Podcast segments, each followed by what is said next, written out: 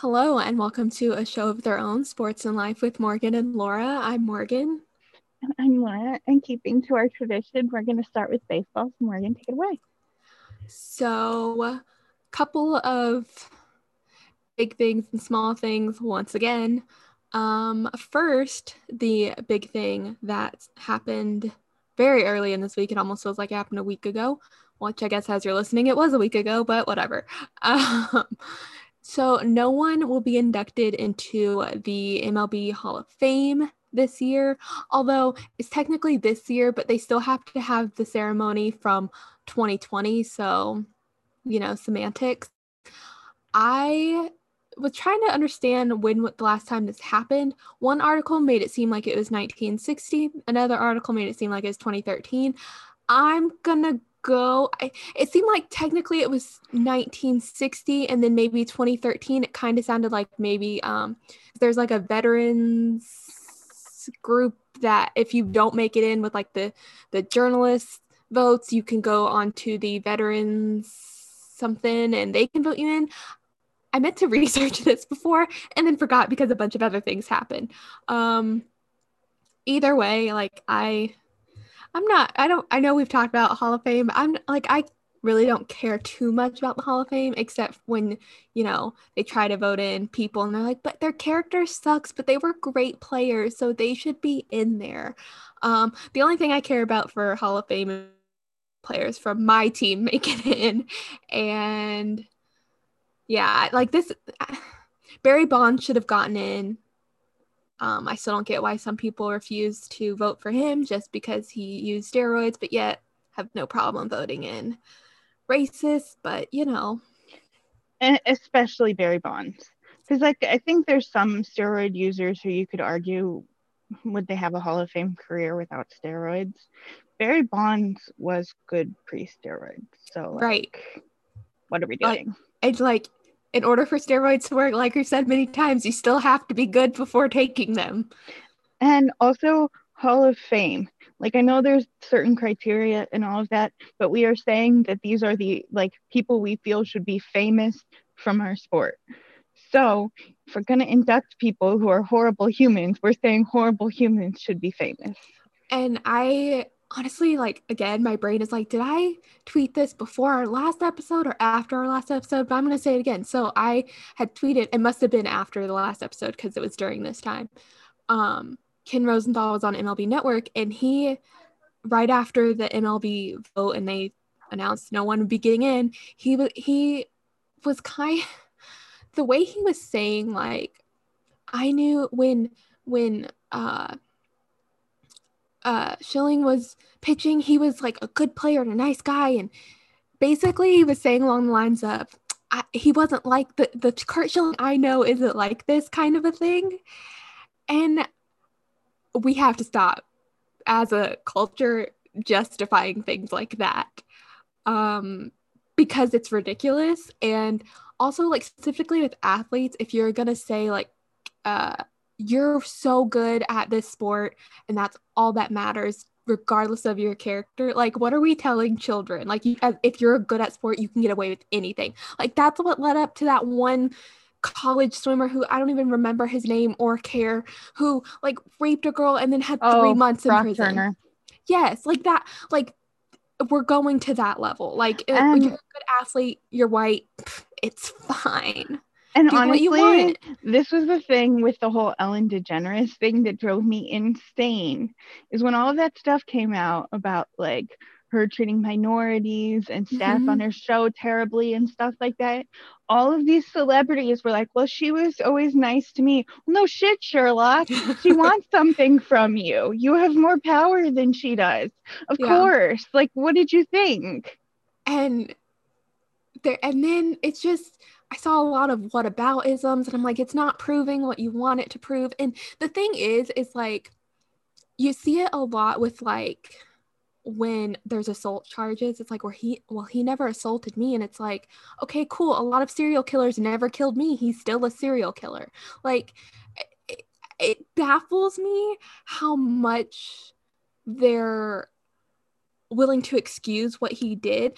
But the thing that made it even worse is okay, so after no one made it into the Hall of Fame, Curt Schilling went on Twitter and said he was going to ask to be removed from voting next year, which is his last year.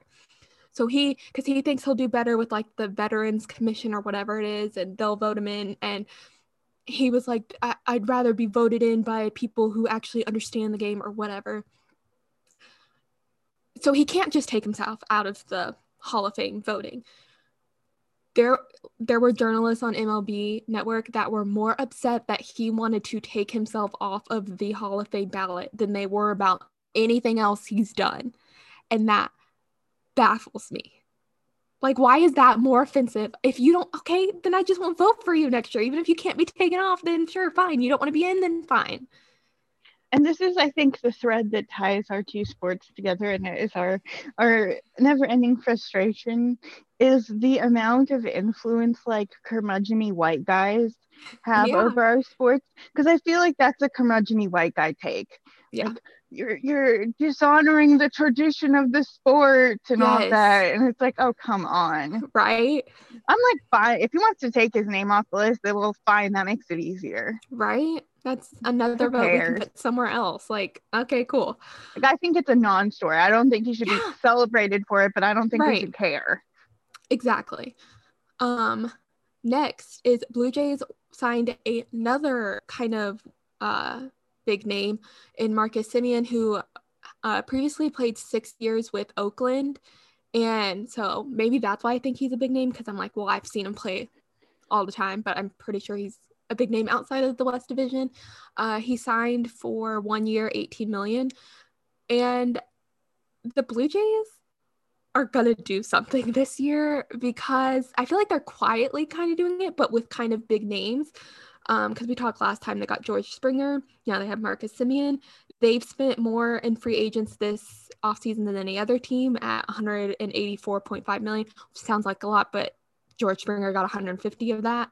Uh, they also signed Robbie Ray, Kirby Yates, and Tyler Chatwood, who are, I believe they're all pitchers, if I'm remembering them right. Uh, they're kind of like mid level, almost top tier-ish pitchers. I say Chatwood is has the Cubs fans have a very love-hate relationship with him. um, but I as someone who does not like the Blue Jays, I'm kind of interested if they can like kind of really mess up the East Division. Cause they're they're I guess it depends on if they're gonna do AL NL or if they're just gonna have a full East Division like last year. But I feel like they could like kind of really mess up the standings for certain teams, which could be fun to watch, even though, again, I hate them. But I think there's like this new class because, like, San Diego and then Toronto seem like the two teams where these like obviously they have some good pieces in there, but it also seems like kind of anchored by these really interesting young people. So Toronto with uh, Vlad Jr. and Bo Bichette, mm-hmm. and San Diego with Fernando Tatis and all that. It just seems kind of interesting. Yeah, to, like a new guard. Yeah, for sure. And it kind of seems like both teams, I feel like, have done a very good job of having a lot of young guys, but then having some still kind of young veteran players who can kind of anchor the team a bit without it being like an older player who's they're just gonna kind of have as a DH slash bench guy, like like George, a mascot. Yeah, exactly. Um, so I think that could be interesting. Um, yeah, I it'll it'll be interesting. I think more so. I think they'll have more room to play if it's just an East division rather than just AL East because I think if they're if MLB is gonna do like a full East team and not ALNL, then they also end up playing the Marlins, who have a younger kind of interesting team. And I think I would just like to see if all of them could kind of like irritate the Yankees and the Red Sox and like the older teams who kind of feel like they like are just stuck at the top and no one's gonna beat them out. I think that could be really interesting. I also think it's interesting to uh that the Blue Jays are investing so much this season when like do we even know that they're going to be able to play at home? And because yeah. obviously there wouldn't be fans, I can't imagine there for Toronto there would be any case where there would be fans. But even if you just play at home, that gives you like because then journalists usually have access and that gives you more coverage and so i can just see if they have to play in buffalo again that that could like kind of hinder some of their coverage Yeah. So it's it's kind of an interesting decision I've been assuming that they would be playing in Buffalo just considering with like NHL, they've only had Canada division. So I would highly doubt that they would let MLB come up there since they didn't last season. And considering they've had time since last season and now, I would hope Buffalo, uh, the Buffalo Stadium they've been playing in would be more up to like MLB terms. Uh, because I know it's, it's minor league. So hopefully they won't have to like scramble like they did last season. Mhm.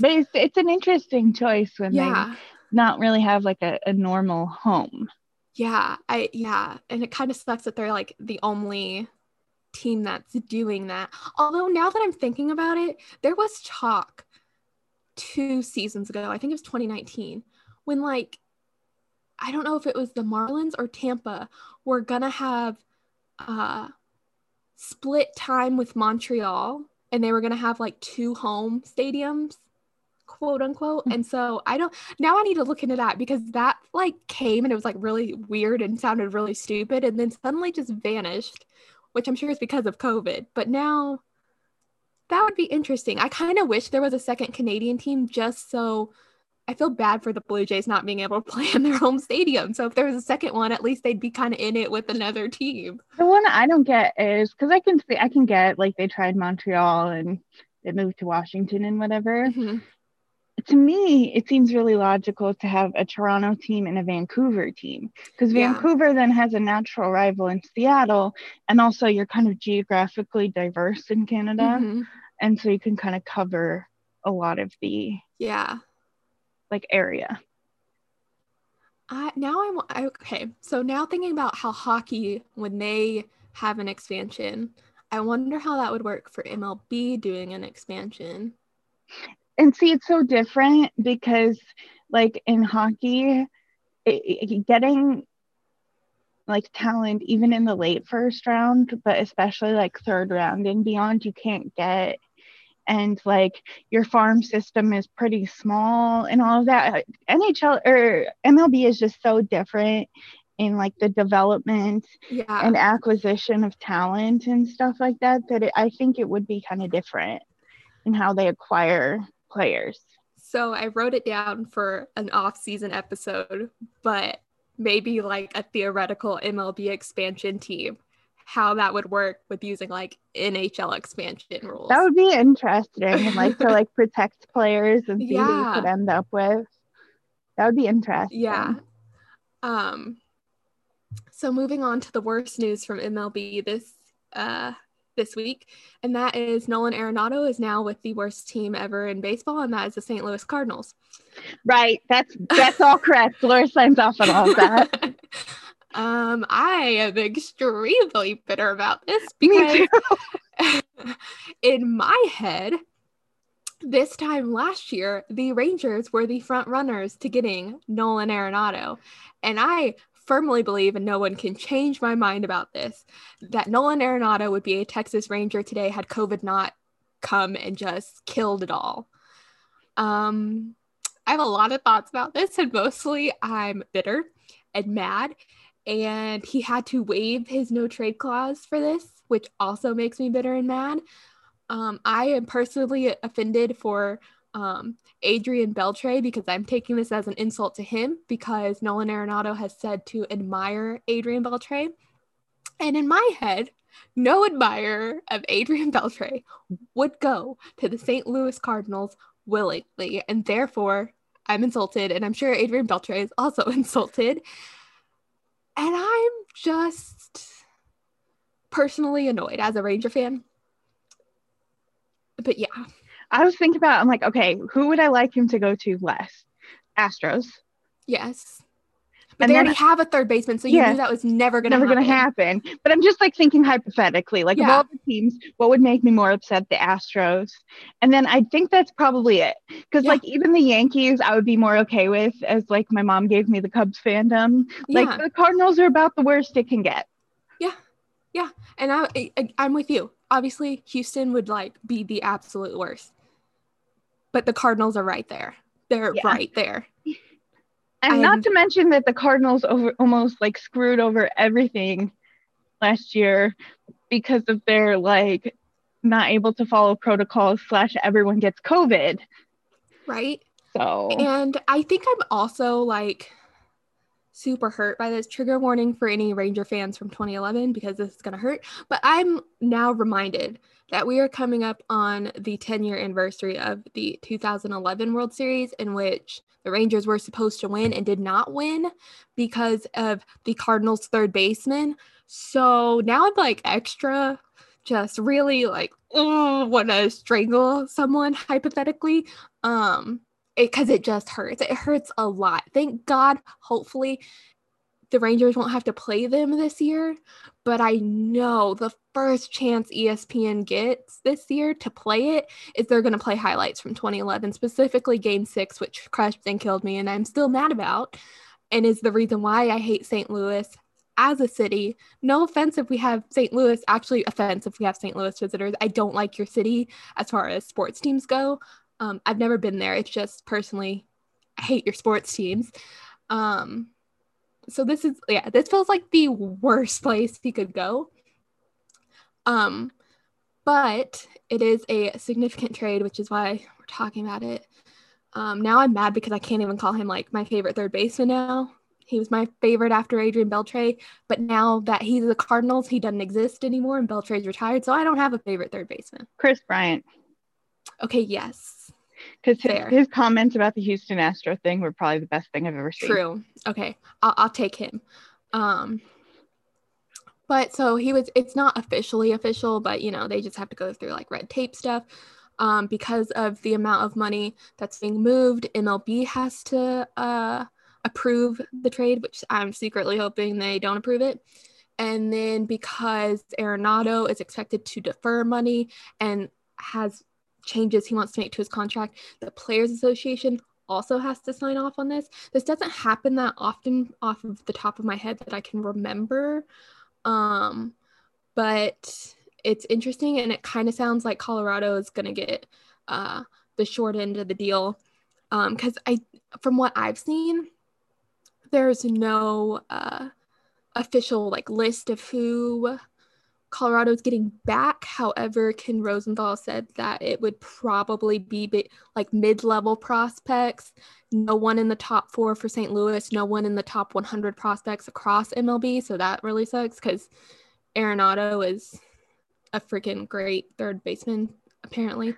I saw this, I just wanted to point this out. I saw mm-hmm. this thing about trades that I think is so brilliant and is like, mo like nearly always true in a trade, if you find who the best player is and it's like readily apparent who the best player is, chances are the team giving that player up loses the trade. Yeah. Even if they get a bunch of assets back, it's very rare that you give up the best player and win the trade. Yeah.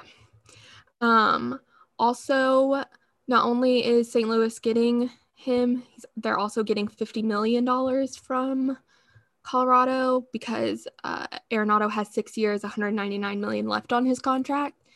He's only 29, by the way, so he's going to be playing for a long time for them. He's also, uh, Jeff Passan said this was probably going to be like one of the most complicated deals in MLB history just because they're restructuring his contract as well with adding um, an extra year, 15 million, an additional opt out, which I believe is a player opt out, not a team opt out and then he has to reinstate his no trade clause, which he waived in order to be traded. And yeah, now I hate him and he doesn't exist in my head anymore. Um, which is an unfortunate thing.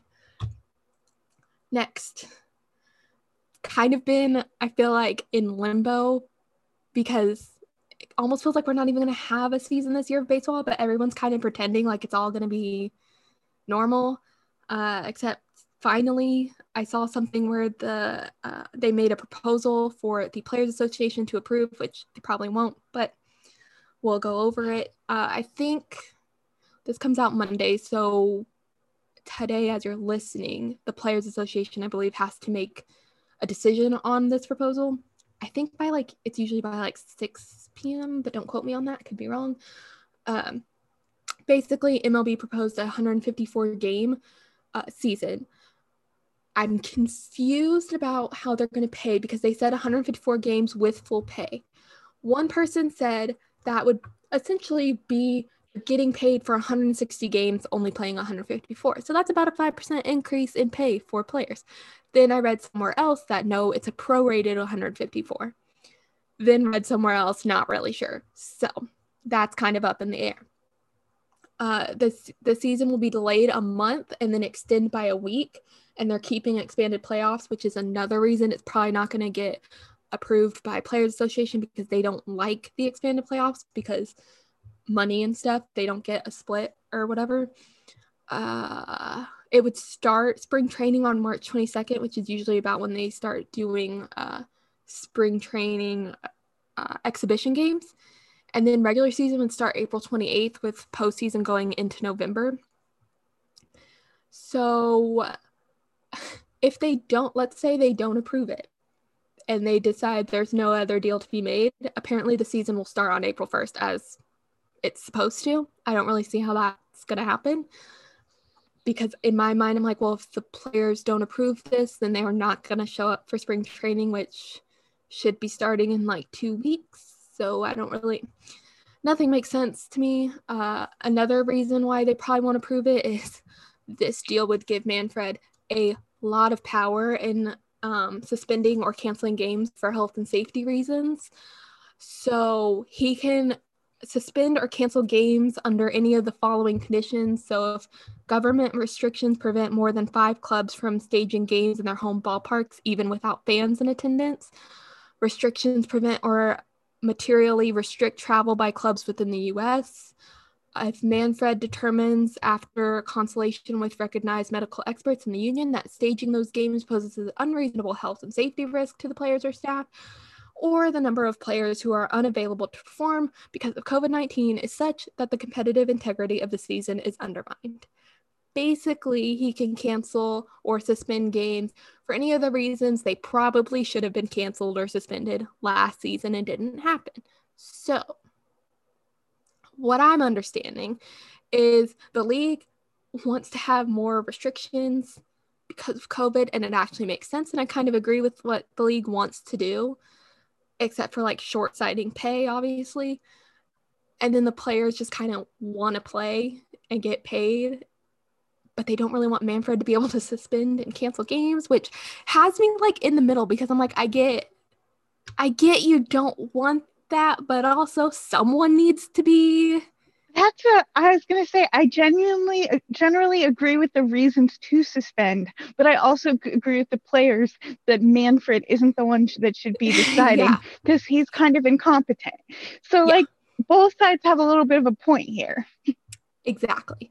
Um, I was gonna read like, um, wow, my brain just completely left my head and I forgot what I was gonna say mid sentence. Uh, there was someone someone explained uh how expanded playoffs and pay work, and in my head, it kind of reminded me of NHL splitting revenue. Uh, but I don't feel smart enough to explain MLB so I can that explain way. Explain it in the NHL, and you can tell me how similar how similar okay. you understand it because I understand the NHL. Okay, so NHL, there isn't a specific payment to the players in the playoffs. That doesn't happen. However, how the NHL works is say I'm on a contract that pays me $8 million a year. I don't actually make $8 million because I, um, the NHL and the players have a 50 50 split. Mm-hmm. So what happens is I basically make a proportion. So I make eight, like whatever proportion, 8 million divided by the total salary across the league. That's what I make proportionally. So I mm-hmm. have some held back in escrow so that the league can get the 50 50 split right. Well, the playoffs count towards that revenue. So the higher the revenue, the more of my 8 million I get to keep but also the more of their money the Detroit Red Wings, who were absolutely god awful last year, get to keep too. So I'm helping everyone, and other people just kind of get to ride the coattails of the people in the playoffs. So okay. that's kind of how that works. So um another so part of the information I got is from Eugene Freedman on Twitter. Uh he's a union lawyer if that means anything. He writes about uh, baseball labor relations. So he was talking about uh, another reason why it might not be approved is that uh, mlb was unwilling to extend the dates of the playoffs last season because of the tv contracts. And so uh, it proposed so last year the mlb proposed MLBPA proposed splitting the TV revenue increases as part of the player's share of playoff money, and MLB balked. So I'm thinking that's kind of similar what's going to happen this year, but maybe opposite because MLB is proposing something and the players aren't going to like it.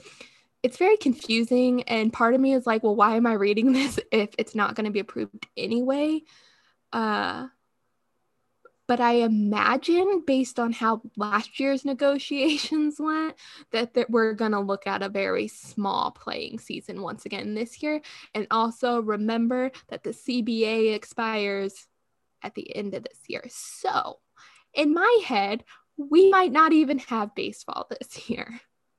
Welcome to the NHL yeah. with all of the labor disputes and and, and revenue splitting and all so of the fun, fun. stuff and that's all I got for MLB. And it's a great transition to hockey. but we're going to start out with women's hockey because that's more fun to talk about. Perfect. Although, unfortunately, so we had a casualty in the Isobel Cup. The Metropolitan Riveters um, had to drop out due to COVID issues, which I think is interesting because, to my knowledge, it's the first time that a team has been like somewhat of a casualty in a bubble situation. I think there might have been a few in soccer, but definitely not in hockey or, or basketball that I remember when there was yeah. a bubble that there was any team that was forced to withdraw. So, yeah, I don't think teams. I think in basketball, it might have been like one player.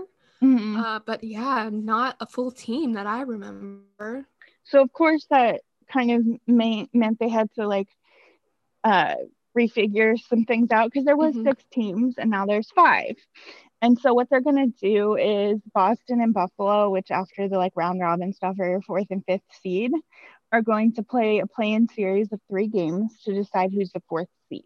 That fourth seed will then play the number one seed Minnesota in the first round slash semifinal, and then uh, Connecticut will play Toronto which is the new team, uh, in the other round. And then, of course, the winners will play each other to determine who wins the Isobel Cup. So, just a little bit of a change. Definitely still check it out if you can. It's on Twitch. And I believe the semifinal and final rounds may, I don't think the play in, but I think the two rounds of the actual playoffs will be on NBC and NBC Sports, I think. But we still have NBC Sports, so definitely still watch it if you're able to. Um, so with that, it's time for everyone's favorite climbing the corporate ladder. I look forward to this so much because I'm like, okay, I've missed so many games, but Laura will catch me up. And I have to do some research because I'm be honest, there's more some conferences I pay attention to more than others. Yeah. Starting with the one I pay attention to the least, the Honda West Division. Uh, Vegas is on pause due to COVID issues. Yeah. Kelly McCrimmon uh, the general manager had to coach the last game that they played because oh. Pete DeBoer was impacted and that's kind of an interesting thing because I do remember the GM of Anaheim ended up coaching before COVID last season because they fired their head coach. So it's kind of an interesting thing when GMs have to come down and coach. Yeah. It's not really a common thing you see anywhere, but definitely happens apparently. And then so two coaches and then alternate captain slash big free agent signing Alex Pietrangelo are in COVID 19 protocols. Um, I will say if the whole Winnipeg Columbus trade is any indication, protocols vary by location mm-hmm. because mm-hmm. uh, Pierre Luc Dubois has had to sit out more than like Jack Roslovic did for Columbus because Canada and and US restrictions are different. So I think it's probably going to be like some combination of negative tests. And mm. and as long as they don't get it, I think they might be able to come back relatively soon. Um, another thing I wanted to talk about Minnesota's Kevin Fiala actually quite a good player. It, uh, was suspended three games for boarding Los Angeles's Matt Waugh, and I think or Roy, I don't know how to say it honestly, but Los Angeles isn't that good. So, but I just wanted to give a little explainer on boarding because I think it's one of the actually easier penalties to understand, and people don't always understand. So, if a player is back is to you as the other the opponent, and what you see and what you hit are numbers, then that's boarding. And you think about it, and it's it's when they're against the boards obviously mm-hmm. and the reason for that is if you hit them in the like middle of the back which is where the numbers are you're going to kind of s- tend to send them head first into the boards which there's an obvious reason you don't want to do that so that's kind of why boarding is such a thing and that's generally like you'll say you hear it said on the broadcast seeing the numbers mm-hmm. and that's so that's just like kind of what to look for it's a lot easier to understand once you get the general principle so this is probably a dumb question, but does it also depend on like how hard you hit them in the numbers? Like if if a player's standing next to them and they just like hit him in the numbers, but it's not like hard enough that he falls. I think kind of yeah there has to be a deliberate I, I don't think completely okay but it has to be a check it can't just be like if you're going for a puck battle mm-hmm. and you mm-hmm. like kind of like part of the numbers, but you're not actually like going for a hit. Like it has to be right. an actual hit. Okay, gotcha. Um, the other thing I thought was interesting, more COVID stuff. Uh, the Sharks will play their first game in San Jose on February 13th. They have played 14, the first 14 games of the NHL. By the time that happens, the first 14 games of the season will have been played outside of San Jose due to local restrictions um, that the San Jose area has because of COVID. They used uh, Glendale and the Arizona Coyotes arena for their like home games in that time, but I think they did also a lot of away games. Mm-hmm. So it mm-hmm. will be interesting. Obviously, not so much in the sense of like there were fans allowed at the Arizona one. I don't know if they were allowed for the San Jose games or not, but there really isn't like a home ice advantage because there still won't be fans for the Sharks yeah. at their games. But there is like you get your arena announcer and stuff like that. And also yeah. something people don't uh, understand is the boards are different in different locations. Mm-hmm. So some of them have really like you hear them talk about lively boards and stuff like that. And so you definitely get used to how your home arena works. Yeah. So, and that's a little less this year because you're playing so many against all of your team uh, opponents. You're a little more used to that, but still, I think it's kind of a thing. So, will be interesting to see. Um, next, the Scotia North Division, also known as the Canada Division. I first want to talk about the Flames Leaf series because Matthew Tkachuk uh, definitely had a Matthew Tkachuk moment or two. yeah. He had a pretty controversial hit on Jack Campbell, which caused an injury. And so then the next game, Toronto is winning, very clearly winning. The game is ending.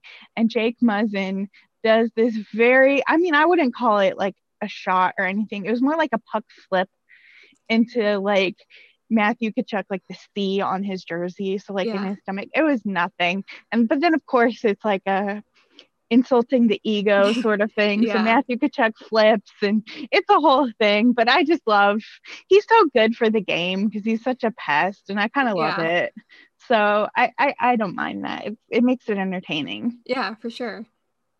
Um, I also wanted to talk about the Canucks are a bit of a tire fire right now. They ha- did win last night against Winnipeg, but they've just been last night being Saturday. Sorry, we're recording on Sunday. yeah.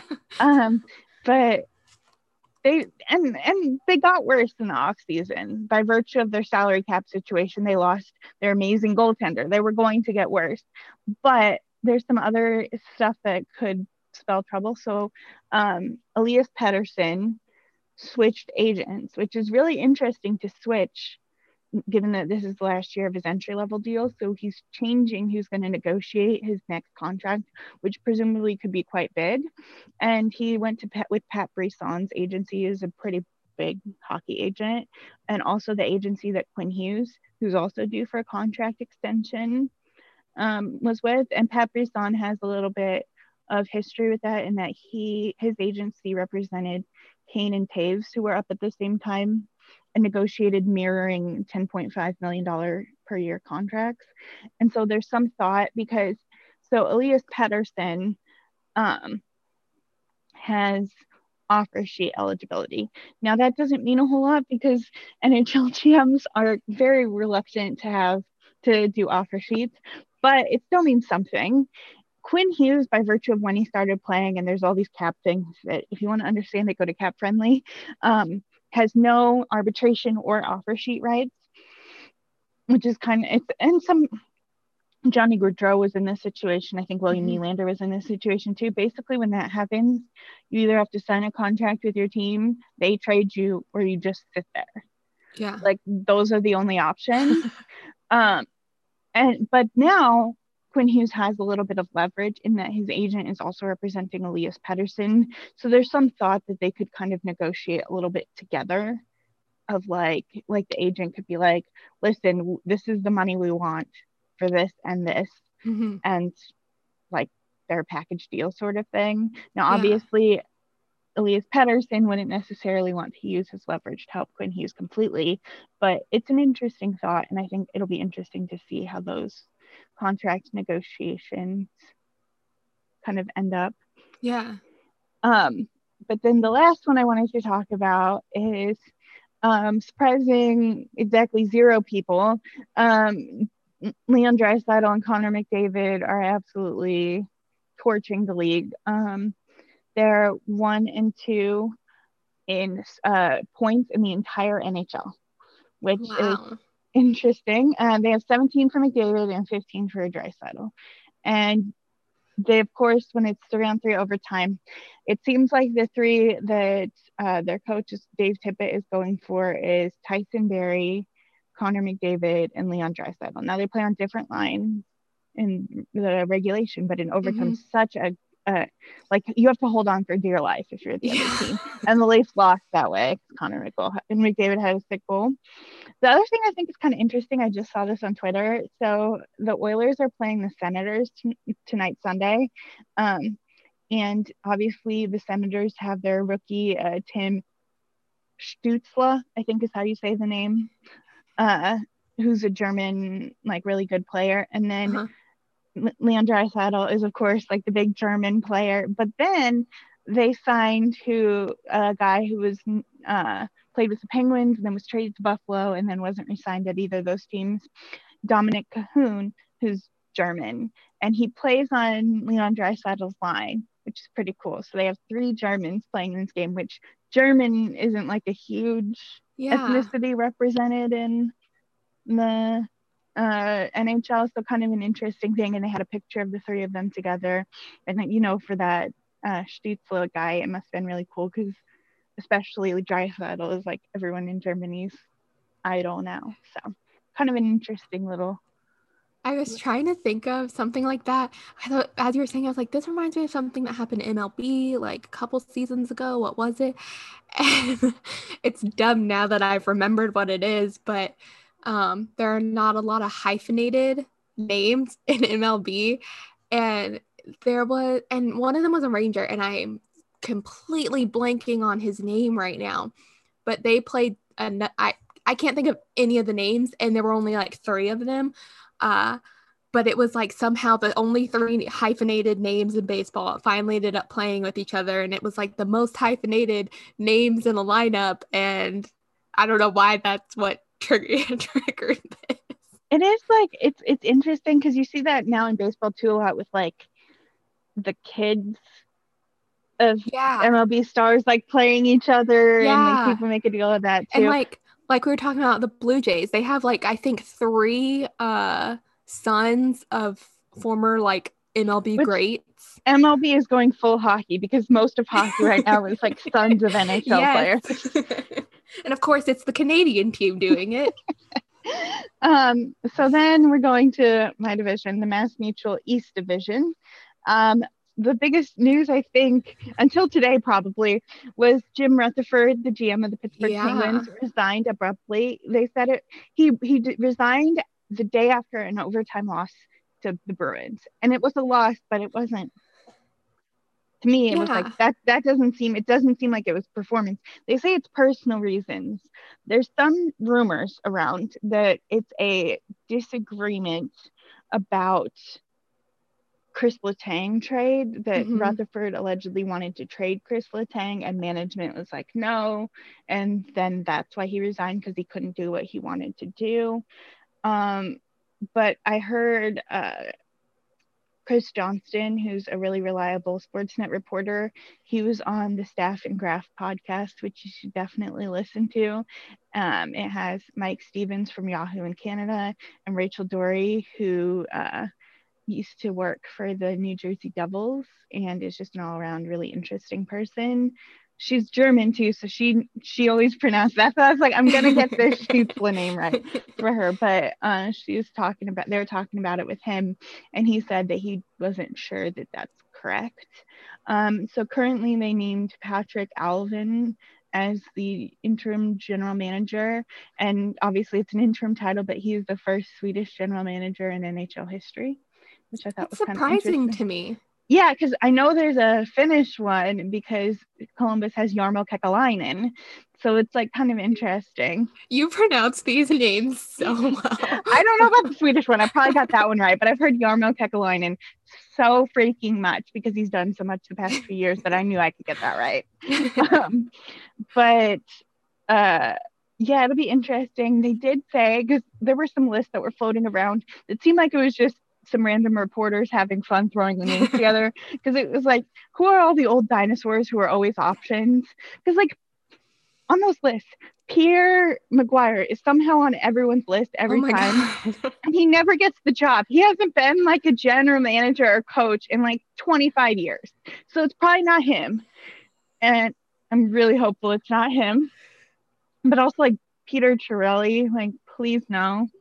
Um, but I think Chris Johnston said that just his feeling from what he knows of how Pittsburgh is, that they would want someone like younger and like mm-hmm. more different. And he, he's like, as I'm saying that, don't expect something like super revolutionary because it's the NHL. Like, we're not going to get like complete glass ceiling breaking kind of thing. But we're not going to get like the bar is so low that we're not going to get an old white guy who's been a GM at four different teams.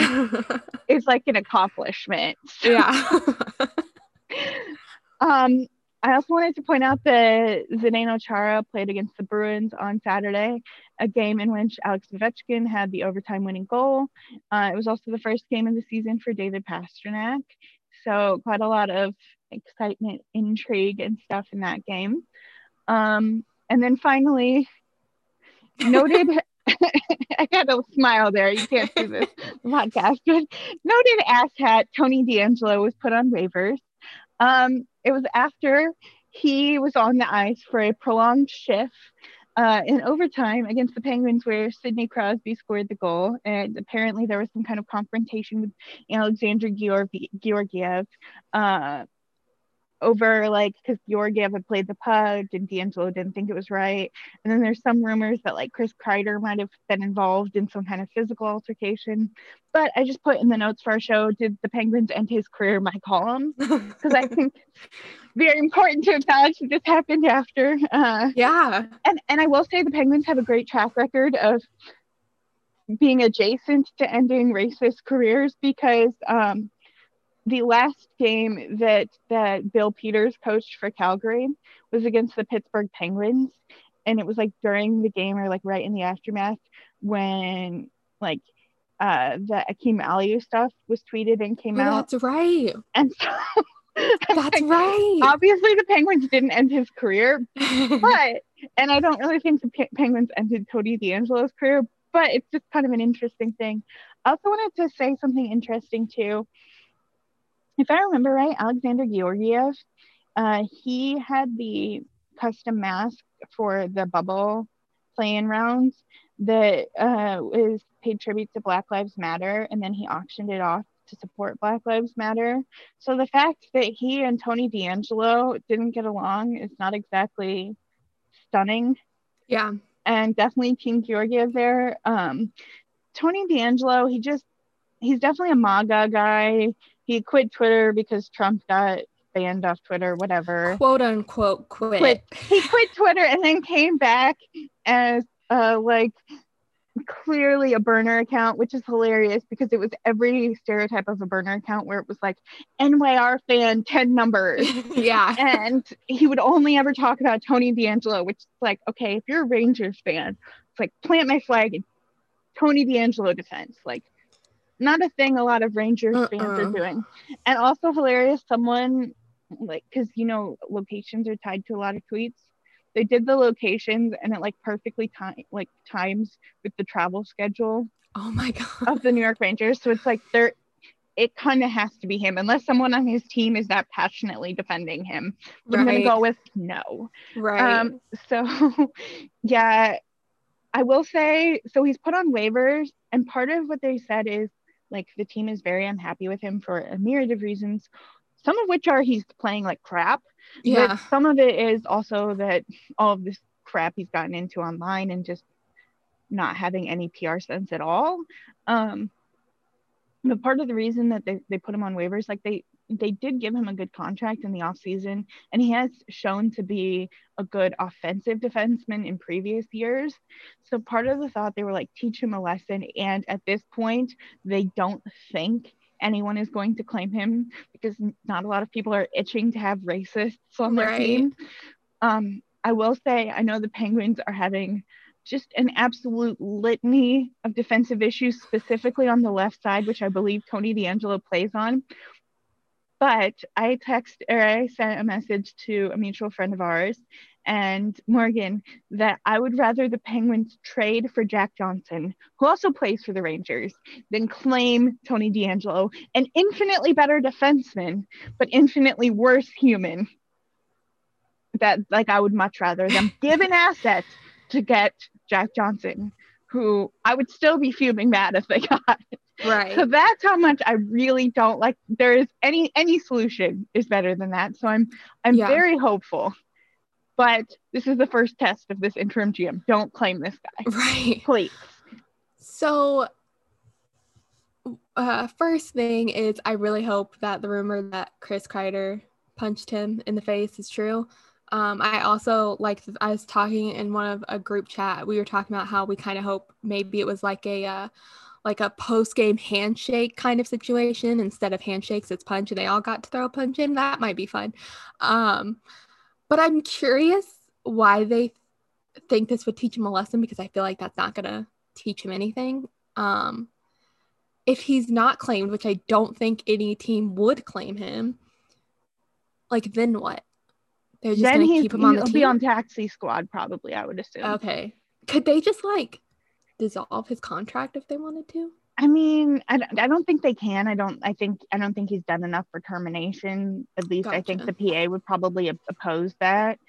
But what they do is they put him on the taxi squad, and then what they can do, which would kind of be a little advantageous for them, is once you have once someone clears waivers, you can send them up and down for 30 days without having them go through waivers again. That sounds like fun. Just keep making them go up. That's what the well, the Leafs did that with it was brilliant. The Leafs and clearly it was a coordinated move because the Leafs needed to save some cap, and they didn't have enough uh, uh, entry level contract because those are the only people you can send up and down without waivers. and so what they did is they put Jason Spezza on waivers and Jason Spezza's agent and him came out and said, if anyone claims us, I'm retiring. So no yeah. one would claim him. And then no one claims him. And then they can send him up and down. So they can send him down if it's a game he's not playing or if it's an off day and get the money savings on those off day. And then they can call him back up and play him for 30 days without having to send him through waivers again. So it's kind of a stroke oh, of genius. Smart. I actually kind of, once that was explained to me, I'm like, okay, I, I actually support this. This makes yeah. Sense. And team guy, Jason, opposite of Tony DeAngelo. Right. so um yeah, that's kind of interesting. It's it'll be interesting to see what happens with him, but um yeah, it's he, he he's just a terrible human being and yeah, I he does nothing him. for the game. And I will also say Chris Kreider, that is an interesting point because Chris Kreider, he's the like noted intellectual in the NHL. Yeah. And he was the one, I'm pretty sure I've told this story on the podcast before, but Pavel Buchnevich, who also plays on the Rangers, when he was like most Russians when they first come over, spoke no English and all of that. So uh, Chris Kreider decided just for the heck of it to learn Russian so yeah. he could speak with his teammate, and which is amazing. Fairly fluent. Like he said, I'm not that good, but I'm like he can have conversations in Russian, which not a lot of English speakers can. So right. pretty amazing. So him beating up guy who is racist and not open to like trying to be inclusive. It's just like there's some poetry there. Yeah. So with that, we end with the Discover Central. And I have to point out, I wrote this on like Wednesday or Thursday, and I was like, Dallas dominating. they won 7 nothing, 3 2, 2 1, and 7 3. But they have a weekend series against their best opponent and fellow COVID comrades, I called them. the Carolina Hurricanes. Um, some more info about how good they are to Cub. And then I said, Inju- injuries also forcing Bowness to play players he should be playing. And then, uh, and Laura also officially jinxed them as then they lost and then lost in the shootout on back to back nights. And then tonight, Morgan has to update us on this whole Bowness being forced to play players he should be playing. So that was fun while it lasted. And then Comeau came back into lineup. No, I, I don't have a personal issue with Comeau. I just don't think the FCC line should be the first line. Um, especially when Comeau's coming back after being off for so long because of COVID protocols, and then he's getting like immediate high level ice time and like in the first period of Sunday's game, because every after every period I keep track of top three and bottom three ice time. Comeau, Cogliano, and Faksa were top three ice times with around seven minutes. Bottom three, Caamano, which is has been normal the last uh, couple games. But then you have Pavelski and Gurianov, neither of which reached three minutes in the first period, which makes no sense, especially for Pavelski, who has like, I think, nine points now. And he leads the team in points and goals scored. Gurianov is also in top three in both of those. And I'm just baffled once again how that's happening. I think the game ended and Pavelski did end up in top three again. I think he played 20 minutes, including overtime. Um, did not. I don't think Gurianov reached 15 minutes in an overtime game. Uh, again, baffling. Although, because I kept track last year was Gurianov and Hintz were the two that deserved more ice time. Hintz has actually been getting the ice time he deserves, which is great. Um, fluctuates back and forth, and I'm kind of seeing the same pattern I saw last season where it's like Gurianov scores a goal and then it's like plays two minutes the next period after scoring a goal. Um, it just it makes no sense. Uh, there was one game I can't quite. It might have been the seven three win game. Uh, Pavelski had two accounted for four penalty minutes and still had like 17 minutes of ice time after two periods and i think Gurianov was like at seven minutes after two. Like it just it makes no sense. Um last season i saw the pattern that Bowness, if you scored a goal and your name was Gurianov for Hintz you played less time after that goal. If your name was perry or radulov and you got three penalties then you got somehow even more ice time. Uh, and it's kind of happening that same way here. Not saying Radulov has been way better about penalties lately so is Pavelski. Neither of them get too many penalties in the games that they played. So, and they deserve the higher ice time. It's just confusing when you've had four penalty minutes and you're still getting 17, and the guy with none, with no penalties, is playing like maybe 14 minutes. Kind of confusing. Um, they've had a lot of penalty kills and a lot of power plays.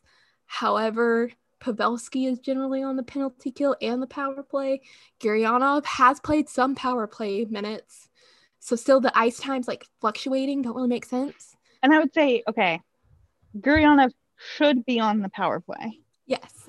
They should be actively training him on the PK because here's the thing like we have Kasperi Kapanen on the Penguins mm-hmm. who is like a speedster sort of like Gurianov Gurianov's way better but and the whole thing about the penalty kill is if you get someone good who's really speedy then it becomes a short-handed machine mm-hmm. and that's great for your team but then also even if I acknowledge that Pavelski and Gurianov were going to play zero minutes of the penalty kill, even if I grant you that, after every penalty kill ever, the, uh, the team that was on the PK puts out the best players who weren't on the penalty kill, usually like their top line. Yeah.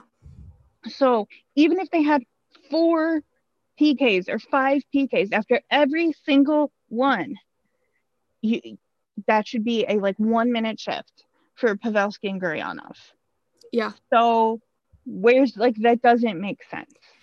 And I've so like last season I made well it's towards the end of the season slash playoffs I did a spreadsheet of Hintz and Gurianov's ice time by game, um, a full breakdown. I'm doing that again this year for uh, Hintz and Gurianov, and I added uh, Dellandrea who was their first round pick two years 2019 I think.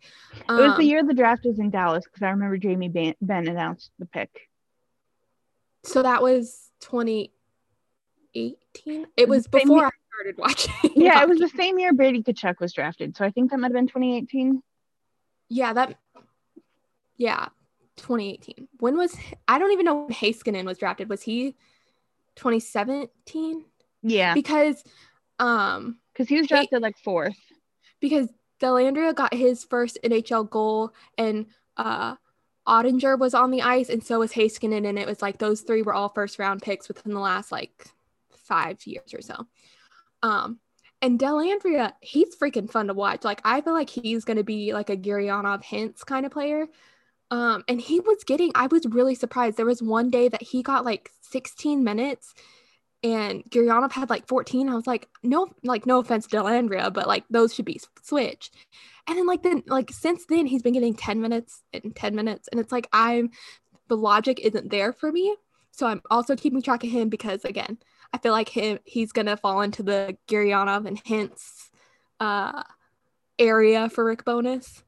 Um, also, I was really excited thinking that Gurianov was going to get more ice time considering he was technically in the first line with Hintz and Benn at first. And then when Benn got injured, uh, Pavelski. And then somehow, I don't understand how this happens. Pavelski and Hintz would always get top ice times and Gurianov didn't, which they're all on the same line. So in my head, I'm like, aren't they supposed to be getting all the same ice time? This um, is a um, trick though that teams do because if you remember the Leafs at the beginning of the season, the top line was uh, Marner, yeah. Matthews, Thornton, and what that really meant is like a good maybe 50ish percent of the time that was your top line. And yeah. then the other half of the time the top line was marner matthews hyman.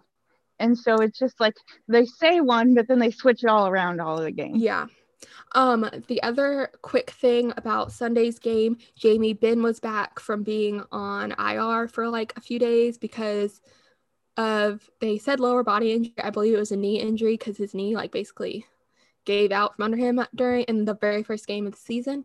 Uh, I don't know who coined the term, but when he's on the line with Gurianov and Hintz, I think I, maybe I saw it from Tumblr. I don't know if it's Twitter. Uh, Benny and the Jets, which I freaking love. Love that. Like that. So like we have Benny and the Jets line and FCC line. Like we have at least good names for lines. We've got that for us. Um, but Jamie Benn did score a goal in Sunday's game, which uh, according to the broadcasters and myself and probably Jamie Benn, he will count as his 300th goal. Um, because if you can remember all the way back to February of last year, he scored a 300th goal.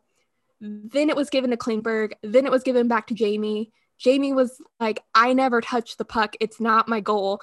Then they changed it back to Klingberg. And then NHL decided to give it back to Jamie. And he's like, I never touched the puck. It's not my goal. So he didn't want to count that as his 300th goal.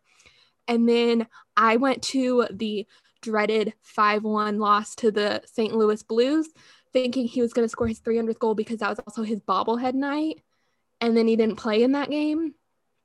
And then I think that was the last game he played in for the regular season until, and then COVID happened. So he never scored what he believed to be his 300th goal. And I guess he didn't count any goals he did postseason as those don't count as regular season goals, right? Yeah, they don't count. So apparently, according to the broadcast, this was his official official 300th goal.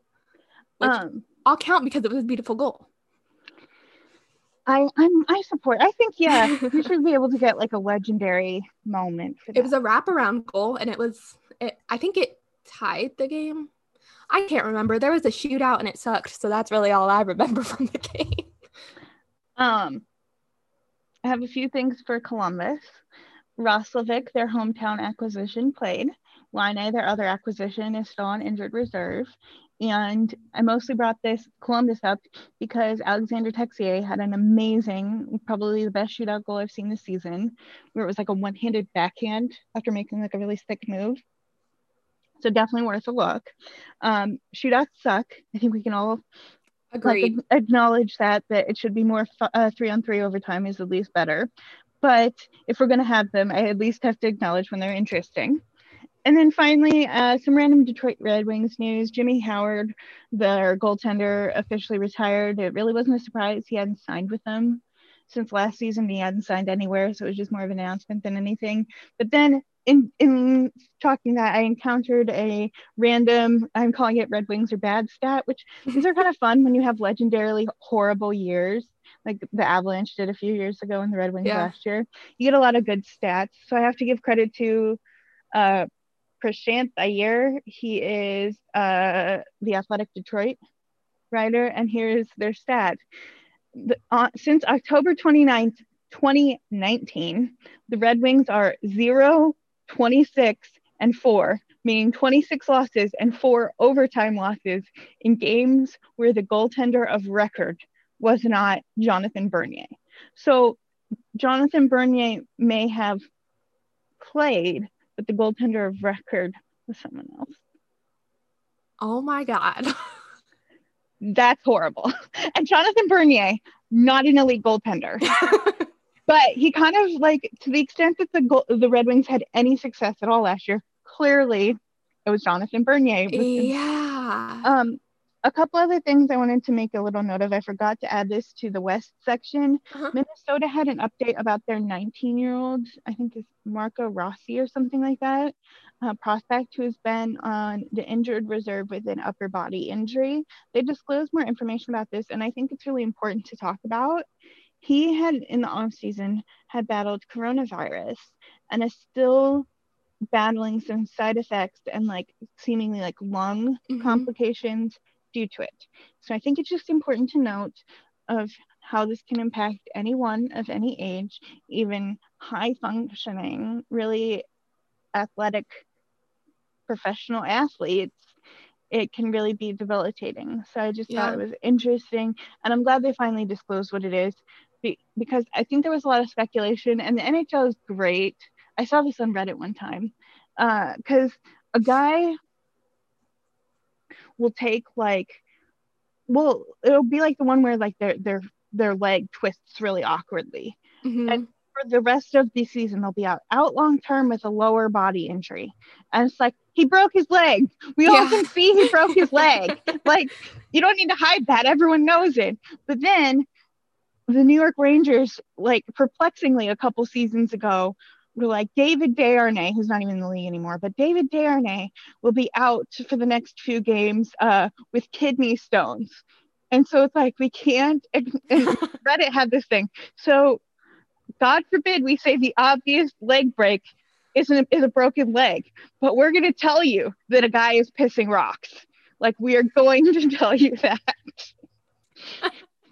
And so there you go. That's the NHL. So I'm glad they finally revised upper body injury to like what it actually was. Yeah. So there's some interesting stuff. So with that, I think it's time for rant and rave. Do you want to go first? Sure. Um, because I thought of my rant as we were talking about stars because I didn't rant enough during that. Um, since we were just talking about how much we hate shootouts, I specifically hate how Rick Bowness does shootouts. Shocker, I know. Um, luckily, for the most part, he usually goes Pavelski and Seguin as first two. We don't have Seguin, so that sucks. Uh, Sunday's game, he went Pavelski first. Pavelski did not make it, which freaking sucks because I always count on him to to make the goal. And before the shootout, I tweeted uh, swear to God, Rick, if you put Radulov in there, and then I used the uh, uh, gif from Little Rascals where she crushes the can, because that's my emotion. Because he did it and Monty did it too, and it drove me nuts because Radulov's not good at shootout. Uh, the specific game that is burned in my brain is Monty was still the head coach. I believe it was 2019, beginning of the season. Radulov had a penalty shot, god awful. It was awful. He didn't make it.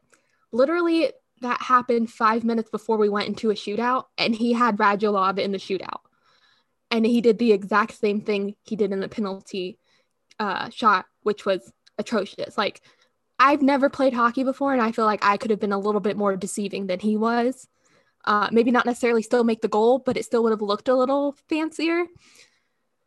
So, and every time they pick Radulov, he's never, from my knowledge, I think he's made maybe one last season, uh, but it's never really looked good.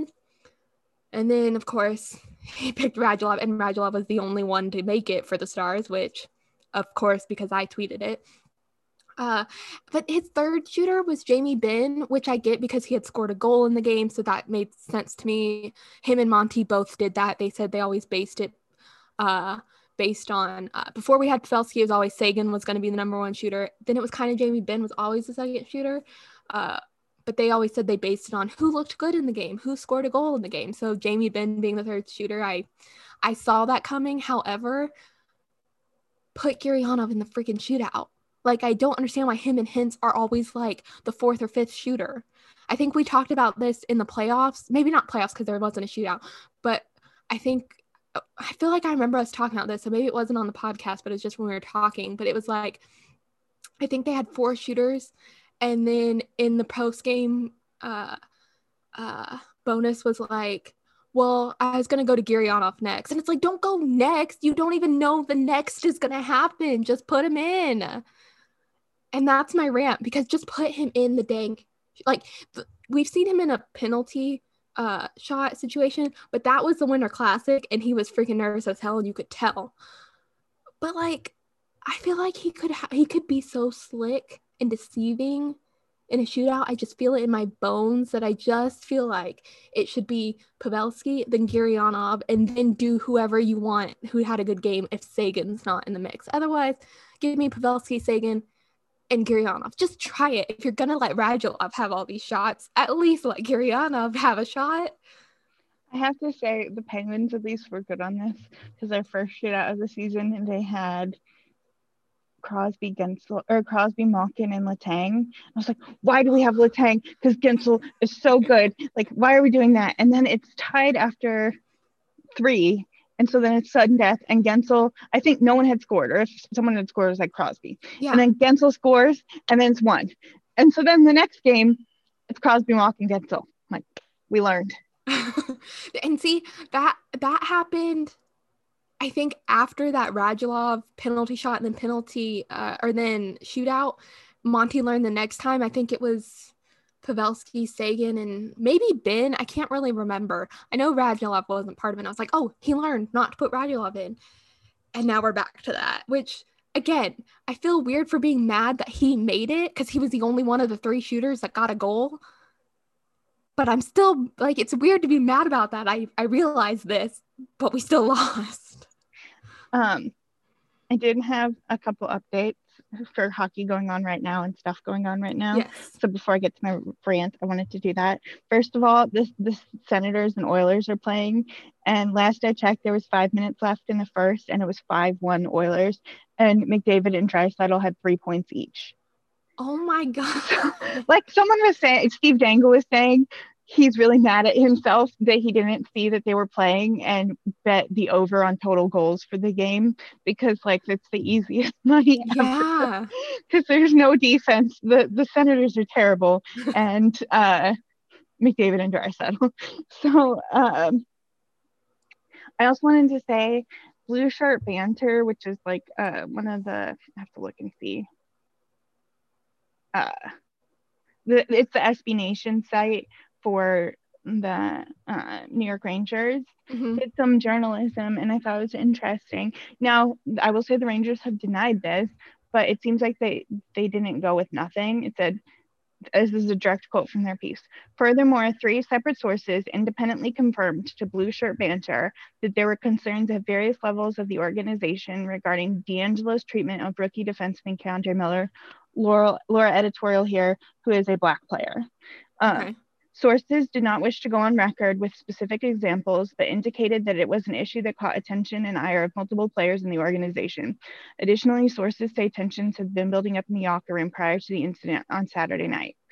Since then, the orig- since the original publishing of this story, multiple sources confirmed to Blue Shirt Banter one incident that involved D'Angelo keeping the puck from Miller's first Oh, NHL goal scored against the Buff- Buffalo Sabres on January 26th. D'Angelo was on the ice, who was on the ice for Miller's goal, collected the puck from the net as shown in the GIF below. So I also want to point out that he has a history of in juniors he was suspended for a racial slur. Like he has a history of causing a lot of conflict and stuff like this. Yeah. So this isn't like like the ranger says it's categorically false. Who knows? Um, I will just say the fact that I don't automatically take this is categorically false to be true is a sign of who Tony D'Angelo is. Yeah. And three indep- independent sources confirming it is a yeah, and I don't know who their sources are and how high up and all of that, but interesting. So, anyways, my rant. Um, so this whole like obviously the big news story of the week outside of the sports was the whole GameStop Robinhood stock thing, which I'm not even Yeah. going to try to explain. I read some stuff about it. I definitely encourage you to read about it. But I just got a rant at people who uh, were saying like basically that this is like victimization and whatever of hedge fund managers. Crimea River, seriously. And also, got to point out because I am all for like problematic corners of the internet and calling them out. And I am sure there are some problematic things about Wall Street bets because people who invest a lot of time in like making their own stuff, of course, there's some of them. But I think this is important and something I always talk about in sports. In every group of people, there is a portion who are horrible human beings. Mhm. See Tony D'Angelo. On every hockey team, there are horrible people. In every hockey fan base, there are horrible people. The more people you get, the more raw number of horrible people. Yeah. You definitely focus on the percentage of horrible people. So I have no doubt that people who are funded by Wall Street or hedge fund managers themselves want to make this Wall Street bet site disappear. And so Mhm. they're going to go there and find the one or two absolute morons who say racist things or sexist things or whatever else, and then be like, see, these are racist. And then some people are going to be like, oh, and then who were previously like cheering them on are going to abandon them. They want that to happen. So, like, maybe don't let them. Definitely condemn racists. Not saying don't do that, but don't just take people like taking screenshots of one or two random posters because in any subreddit, those people exist. Mhm. It's the amount of those people. And from everything I hear, that Wall Street Bets is not, it's not like Trump Reddit 2.0 or something. So, like, just don't play into their narratives. Because I will say the one thing that this has done and why they're doing this, and I know I sound a little conspiratorial, but I think it's warranted in this case. A vast majority of Republicans and Democrats actually agree on this. Basically, anyone who isn't filthy rich agrees on, like, supports what Wall Street Bets did and is kind of troubled by some of the stuff they found out about hedge funds. So, when that happens, they have to find ways to split us up. Yeah. So maybe let's like take a breath before we let them do that. like we can all agree that like fuck the hedge fund managers, right? like yeah. that shouldn't be controversial. And my mom was telling me kind of like punching racists. That's not controversial at all. like, does that should happen? Uh, my mom was telling me uh, that basically, so shorting stock is this whole thing. I'm not going to go into it, Mm-hmm. but hedge funds had shorted 140% of GameStop's stock, meaning they shorted more stock than there were shares. And that's why they were freaking out about the stock price going up because there were so m- there were more sh- more shorts than there were actual shares of GameStop stock. My mom, who's a little conservative and leaning, was like, does no one see the problem with the fact that you can short more? Like, you can't buy more stocks than there are. Right. Why can you short more stocks than Yeah. there? Like, that's really stupid. And so, like, like I said, my mom, who's definitely on the conservative bent of things, is like very supportive of the people who like brought down the hedge fund managers Yeah. and stuff. So, like I said, please just everyone take a breath and do some research before you're quick to throw aside anybody or just believe the narratives that like the Wall Street Journal and those kind of people want you to have. As an aside to that, uh, there was like a bunch of headlines that Ted Cruz and AOC agreed on this, which they did. But I just liked AOC's response to that and was like, that's cool, we agree, but you tried to get me killed in the insurrection. So don't talk to me about that, which I thought was an excellent reply. Um, Because she wouldn't say that to everyone. right. Like it's uniquely Ted Cruz because she did say in that same tweet, she's like, I will partner. And I, I fully she did. believe I fully believe if there was legislation that came from the Senate that like Ted Cruz co-sponsored, she would still vote for it. hmm Cause but she's just making the point of like, we're not gonna like you're not gonna we're not gonna be the partners, the crusaders Yeah. together on this. No, that's Yeah. not how this works. So like I loved that. Yeah. And, and she made it perfectly because she said it wasn't, it was just like, it's you, It's specifically you. which I which liked. can't blame her. Um, so my rave, I had a lot of trouble deciding a rave this week because I was just kind of having a down week. So, and then the stars had a couple rough games, so I was like, well, they can't be my rave. Um, except that right before we started recording, the stars did a good tweet that I thoroughly enjoyed.